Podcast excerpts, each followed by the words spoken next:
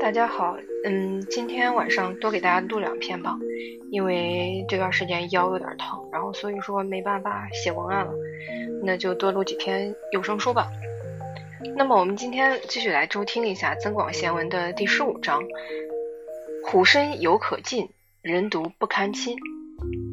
原文是这样说的：“宁可人负我，切莫我负人。再三须慎意，第一莫欺心。”虎身犹可近，人独不堪亲。来说是非者，便是是非人。译文：宁愿让别人辜负我，绝不让自己辜负别人。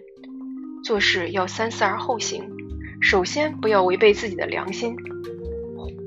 活着的老虎尚可以靠近，心地恶毒的人千万不能亲近。在你跟前说别人坏话的人，就是制造是非的小人。那么这段话的评析是这样说的：一个人只有具备高尚的人格，保持坦坦荡荡、堂堂正正的做人心态，才会被人所认可、所赞扬，才会被人所敬仰、所称颂。人可以聪明，不可以奸诈；可以精明，不可以龌龊。无论是谁，都要讲究光明正大、堂堂正正。诚实守信，与人为善，不做违背良心之事，是一个人必须具备的心理品质。这也是我们平时所说的底线。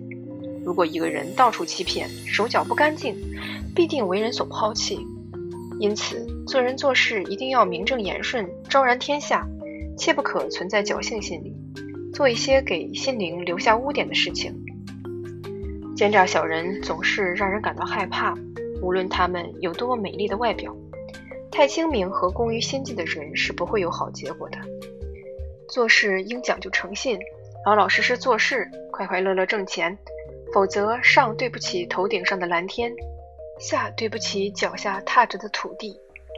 人生的许多恩怨情仇，有时不是来自客观环境，而是由那些爱搬弄是非的是非之人凭空杜撰出来的。人独不堪亲，来说是非者，便是是非人。就是要人们警惕那些搬弄是非、挑拨离间的人。这种人将大家的生活搞得乌烟瘴气，使人心难得一刻安宁。只不过有时自己也会不自觉地担任这种角色。一个原本善良的人，因为管不住自己的嘴，而成了罪恶的传声筒。这听起来多么可悲！所以，莫道是非，守口如瓶，不仅是个人的一种道德修养。更需要人们的共同努力。关于这个呢，我是深有体会。就是我之前在网上看过这样一句话，叫做“女人的友谊都是靠八卦维持的”。就是这种例子，我觉得还是蛮常见的。就是比如说，B 跟 C 说 A 的八卦，然后告诉 B 说千万不要告诉 A。然后呢，C 跟 A 又说 B 的八卦，给 A 说千万不要告诉 B。实际上是，就是讨论。嗯，大家个就是别人的八卦这个东西，我感觉就像是人的本能一样。嗯，其实这就是所谓的“来说是非者，便是是非人”，就不自觉的会担任这种角色，这其实挺可怕的。那么在这里面有两个故事链接，我们来一起看一下。第一个叫做“严娜以德服人”。明代海员人严养斋准备在城里盖一座大宅子，地基已经测量好了。唯独有一间民房正好建在地基之内，这样使得整个建筑达不到预期的效果。房主是卖酒和豆腐的，房子是他的祖辈传下来的基业。工地的负责人想高价买下他们的房子，但是这家人坚决不同意。负责人便很生气地报告给了严养斋。严养斋平静地说：“没关系，可以先营建其他三面吗？”就这样，工程破土动工了。严养斋下令，工地的人每天所需的酒和豆腐都到那户人家去购买，并且先付给他们定钱。那家的夫妻因店小，而工地上的人所需的酒和豆腐数量又很大，人手一时忙不过来，供给不上，就又招募工人来帮忙。不久，招募的工人越来越多，他们所获得的利润也越来越丰厚，所储存的粮食大豆都堆积在家里，酿酒的缸及各种器具都增加了好几倍。小屋子里实在是装不下了，再加上他们感激严相公的恩德，自愧当初抗拒不搬的行为，于是就主动的把房契送给严养斋，表示愿意让出房来。严养斋就用附近一处更阔绰一点的住房和他们调换。这家人非常高兴，没过几天就搬走了。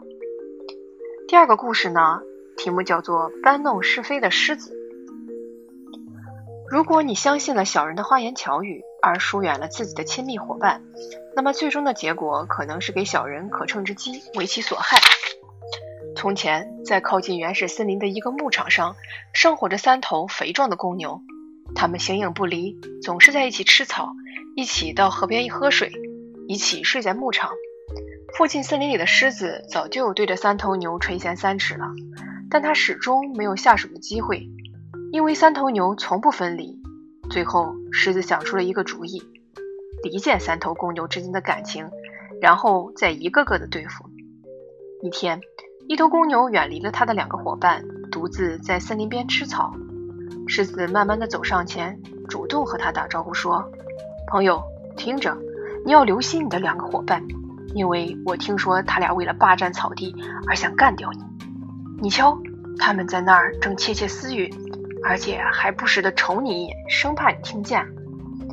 愚蠢的公牛转过他那笨重的大脑袋，果然看见他的两个伙伴在咬耳朵，便轻信了狮子的话。打那以后，这头公牛和自己的伙伴离得越来越远了。几天以后，狮子又用同样的诡计在第二头公牛面前搬弄是非，结果那头公牛也相信了狮子的挑拨，渐渐的也离开了自己的伙伴。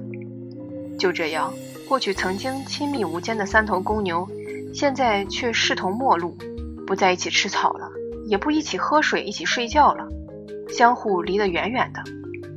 看到计谋终于得逞，狮子高兴极了。一天，狮子突然从密林中奔出来，扑向一头公牛，咬断了它的脖子。而另外两头在远处分散吃草的公牛，眼睁睁地望着狮子吞食了自己的伙伴。心里却只想着那是他应得的报应。不久，狮子又吃掉了另一头公牛。后来，最后一头公牛也成了狮子口中的美食。先不说其他的，就这个第二个小故事让我就有点觉得离奇，你知道吗？就根本不符合常识，好不好？首先公牛，其次狮子，我感觉它都不是生活在一个区域的动物。嗯，不管怎么来说吧，一看就是个小寓言故事，作为孩子的启蒙读物还是不错的。那我们继续来回顾一下这篇文章的原文：宁可人负我，切莫我负人。再三须慎意，第一莫欺心。虎身犹可近，人独不堪亲。来说是非者，便是是非人。好，那么大家再见。